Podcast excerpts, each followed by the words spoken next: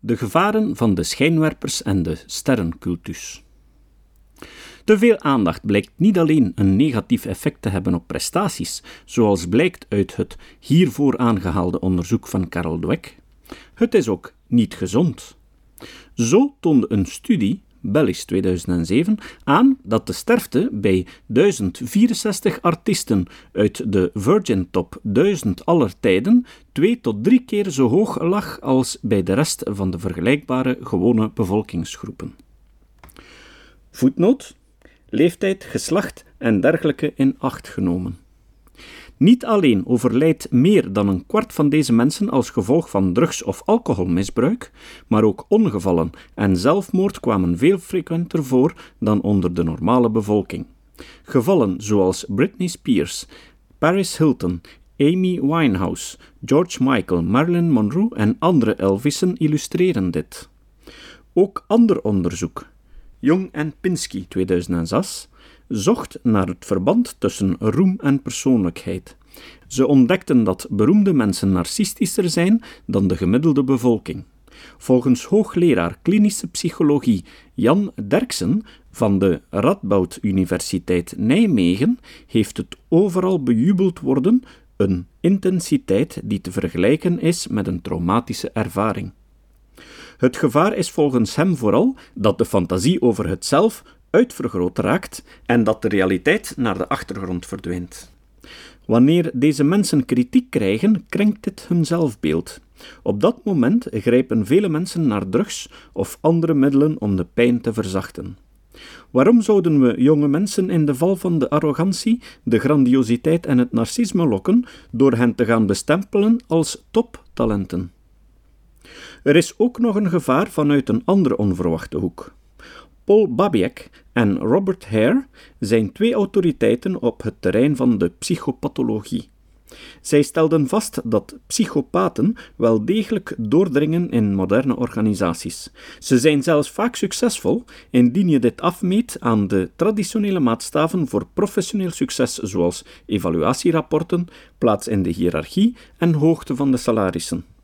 Dit heeft niet alleen te maken met het feit dat grote bedrijven eerder chaotisch dan gestructureerd zijn en de snelheid waarmee vele markten evolueren, maar ook met de cultus van bewondering voor retorisch talent.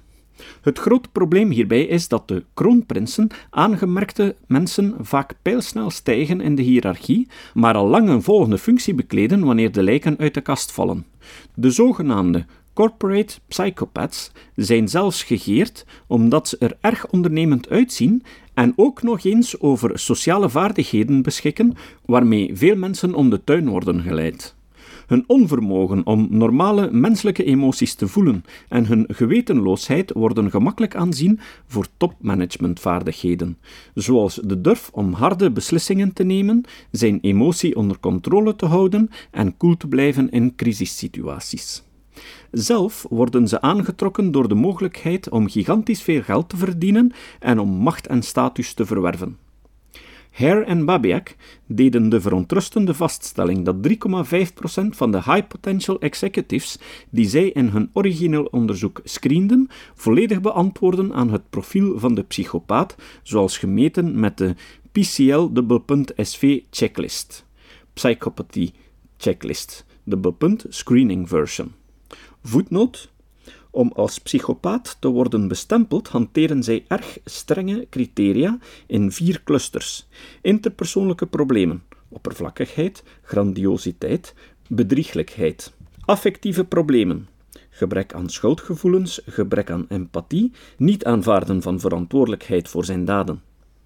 Problematische levensstijl: impulsiviteit, gebrek aan doelstellingen, onverantwoord gedrag. En tenslotte antisociale stoornissen. Weinig controle over het eigen gedrag, een voorgeschiedenis van antisociaal gedrag tijdens de adolescentie, antisociaal gedrag tijdens het volwassen leven, zoals anderen uitbuiten. Einde voetnoot. Dit terwijl psychopathie in de gemiddelde populatie slechts bij 1% voorkomt. Het is een overwegende mannelijke stoornis. En als ze eenmaal aan de top zitten, krijg je ze er haast niet meer weg. De onderzoekers zien het overigens somber in. Organisaties zullen niet gauw overgaan tot het screenen van een kandidaat op psychopathologie. En ook al zouden ze het willen en over voldoende gekwalificeerde en getrainde mensen beschikken, dan nog hebben psychopaten het talent om hun werkelijke zelf te verbergen. Het is al ook moeilijk genoeg om onderscheid te maken tussen de diverse persoonlijkheidsstoornissen, zoals de antisociale persoonlijkheidsstoornis, narcisme en psychopathie. En bedrijven zijn dan ook terecht zeer beducht te snel de diagnose psychopathie vast te stellen.